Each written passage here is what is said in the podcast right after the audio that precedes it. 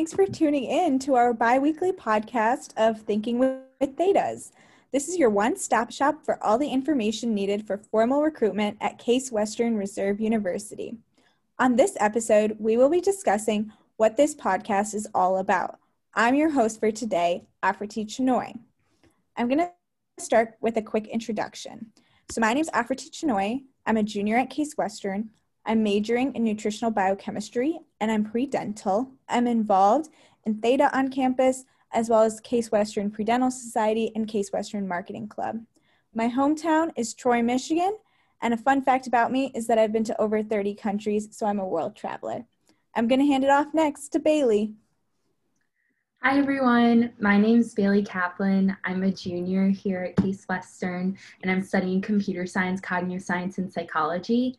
Um, outside of Kappa Alpha Theta on campus, I'm involved in Spartathon and I'm also a tour guide. Um, and I'm from Roslyn, New York, which is on Long Island, about 30 minutes outside New York City. Um, a fun fact about me is that I've run three half marathons. So I'm super excited to have the opportunity to talk to you all. Um, and I'm going to pass it off to Victoria. Hi everyone, I'm Victoria. I'm a second year. Um, I'm currently studying double majoring in psychology and sociology on a pre-law track. A few things on campus um, outside of Theta that I'm involved in is Valianza, which is the Latinx cultural group here. Um, I'm also part of Phi Alpha Delta, which is the pre-law fraternity. Um, I'm also part of Camp Kesem, and I work and volunteer at UH. Um, I'm also from Gurnee, Illinois, which is a suburb of Chicago. And a fun fact about me is that I'm a dual citizen of the United States and Mexico. Um, again, I'm also super, super excited to be here today um, to talk to all of you. And I'll pass it on to Marlo.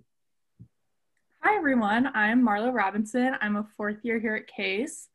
Um, I'm got my undergrad degree in chemical biology, and I'm getting my master's right now in bioethics and medical humanities. Um, outside of Theta, I'm involved in Wiser, and I'm also in Spartathon. I'm from Columbus, Ohio. And a fun fact about me is I've donated my hair five times. Um, so I'm on this podcast today because I'm a guest and I'm the chief recruitment officer of Theta. So that means I deal with all things recruitment. And so with that, we're gonna I'm gonna kick back to Afriti and she's gonna start us off. Thanks, Marlo. So my first question is for Bailey, and it is what is Greek life? Yeah, so when talking about Greek life on this podcast, we're going to focus speci- specifically on social Greek life organizations um, and on our campus, that includes 10 sororities, which sit under the Panhellenic Council. You might hear us refer to that as Panhell, and 16 fraternities, which sit under the Interfraternity Congress, which is commonly referred to as IFC. Um, and together, these organizations make up about 34% of the undergraduate population, which is involved in Greek life. Um, these organizations are have a specific focus on four pillars of Greek life, which are scholarship, leadership, citizenship, and ritual. Um, so the scholarship pillar has a focus on creating an environment of academic growth and development within the Greek community. And the goal of the academic culture isn't as GPA focused as it is at, uh, on teaching members how to apply their academic knowledge in preparation for their future goals. Um, the leadership pillar focuses a bit on giving Greek members a platform to incite changes they want to see in the Greek community, on campus, and then in the world. And there are a lot of leadership opportunities both on the Panhell IFC level as well as in Greek specific organizations. The citizenship pillar takes the form often as focusing on philanthropy organizations in the Greek community and we'll hear a bit more about some of the sorority philanthropy organizations later. But citizenship goes far beyond community service and also works on creating a culture of care within the Greek community. Um, and the final pillar is ritual. And each chapter has our own ritual, which is aimed at tying their members close to their organization's values, but it also causes members to reflect on their own personal values. And there's a lot of per personal growth within that. So that's a very vague, overarching um, idea of what Greek life looks like on our campus. Um, thanks, Afriti. That was awesome, Bailey. That was so detailed, and we are so glad you gave that response. So, my next question is for Victoria. Victoria, so can you tell me who is this podcast for? Yeah, of course. So, this podcast is basically for um, any potential new members, um, which on here you'll hear us refer to them as PNMs. So a PNM is anyone, can be anyone on campus actually, as long as they don't identify as male.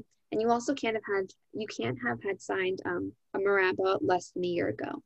Um, and basically, PNMs go through this process that we call formal recruitment. Formal recruitment is a process that the overarching Panhellenic organization will organize.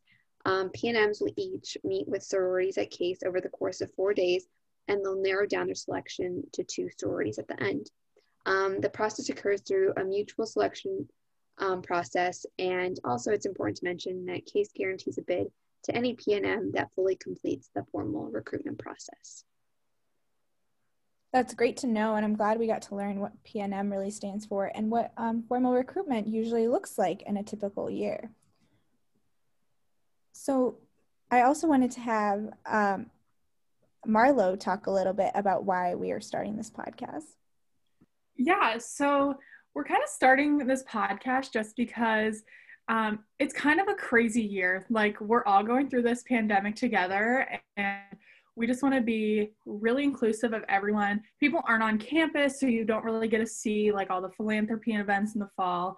Um, chapters typically have pre-recruitment events. Those kind of have been um, virtualized, or they're just like not on campus. You don't get to see it. So we just kind of want to be able to show everyone a little bit more about Greek life. We know you have a ton of questions, so we kind of want to answer that.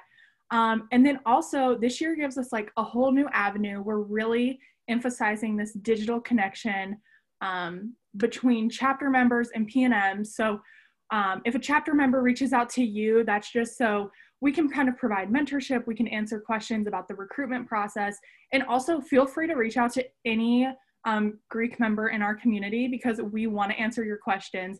We want to get you guys to um, try and come out through this recruitment process. So that's kind of why we started. And yeah, back to you, Afriti.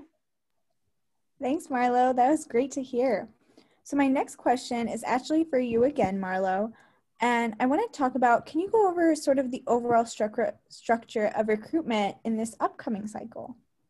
Yeah, so I bet there's a ton of questions on this right now. And I can answer one thing for sure. It's all going to be virtual just because everyone probably won't be on campus in the spring.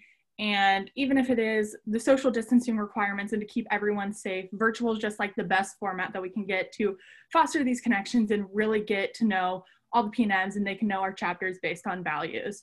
So it's going to be virtual um, because of the changing schedule and who might be on campus, who might not. The J term dates are still kind of up in the air right now. Uh, as a recruitment council, we're really trying to figure out when the most people can go through recruitment and how this will look for our community. So stay tuned for these dates, but we're really excited when this will be finalized for everyone. Thanks, Marlo. And I know we definitely will inform our viewers about the dates when it comes out. We know the Recruitment Council is working really hard. So my next question is, what are the various sororities on Case Western campus? And I'm gonna give each of you the opportunity to talk about the different sororities and their philanthropies as sort of a fun fact about each of the sororities. I can start. Um, so we're gonna go through alphabetically. So the first sorority that I'm gonna mention is Alpha Chi Omega, often referred to as A Chi O, so you might hear them called that. And their philanthropy is domestic violence awareness. And they actually have an upcoming event on October 23rd, which will be a virtual roundtable. So definitely keep your eye out for some of their materials if you're interested in attending that. Um, another sorority on our campus is Alpha Gamma Delta, also known as AGD or Alpha Gam, and they work with the organization Fighting Hunger. Um, and the last one that I'm going to mention is Alpha Phi, also known as A Phi, and they work with women's heart health. So I'll pass off to Victoria to discuss the next few. So the next sorority is Delta Gamma, also known as DG. Um, their philanthropy focuses on the Service for Sight at the Cleveland Sight Center. Um, then we have Kappa Alpha Theta, also known as Theta, which is the chapter that we are all a part of. And we work with CASA, which is court, court appointed advocates. And then we have Phi Mu, whose philanthropy is the Children's Miracle Network Hospital. Marlo, I'll pass it on to you. Yeah, and so our final four first, we're starting with Phi Sigma Rho. So their national philanthropy is the Leukemia and Lymphoma Society, and their local philanthropy is the Girl Scouts of Northeast Ohio. Um, next, we have Pi Beta Phi, also known as Pi Phi, and theirs is the Read, Lead, Achieve initiative. Um, and they do a lot of works for the Cleveland Book Bank. Um, next, we have Sigma Psi, and their new philanthropy this year is actually the Cleveland Metro Park. So we're really excited to see what they'll do there. And then the last one is Sigma Sigma Sigma or Tri Sigma, and their philanthropy is March of Dimes. So I'll give it back to you, Afriti. Thanks, guys. That was so important important for us to learn about that, and that was so informative. I really appreciate that. So, my next question is let's say I'm a PNM. What can I do to get ready for recruitment? And I think Bailey's going to answer this one. So, let's hear about what we can really do to get ready for recruitment. Yeah, so in this age of digital connection, um, we're relying very heavily on social media to help advertise recruitment. So I would highly recommend following at cwru.sorority.recruitment on Instagram. Um, they'll be releasing a lot of information about recruitment, and from there you can follow individual chapters pages, which will be super helpful as well. Um, you can also look for the CWRU sorority recruitment page on Facebook, um, and definitely check out the website, which is attached in the Instagram bio as well. Um, and after you sign up for recruitment, you'll be connected with a Rho Gamma, who is essentially a member who disassociates from their sorority for the semester to help you find your home. Um, so you can talk to them openly about the different chapters and they will help figure out where you feel like you would be a great fit and give you advice on going through recruitment in general. Thank you so much, Bailey. And with that, we are going to wrap things up. I want to thank all our viewers for tuning in and hearing a little bit about what we're doing and why this podcast really exists. And if you want to learn more about what Greek life really is and what it has to offer you, please tune in in two weeks as we will be talking to the Panhellenic Vice President of Recruitment. So thank you, everyone. And thank you, Bailey, Victoria, and Marlo. We were so lucky to have you with us. Bye bye. Thank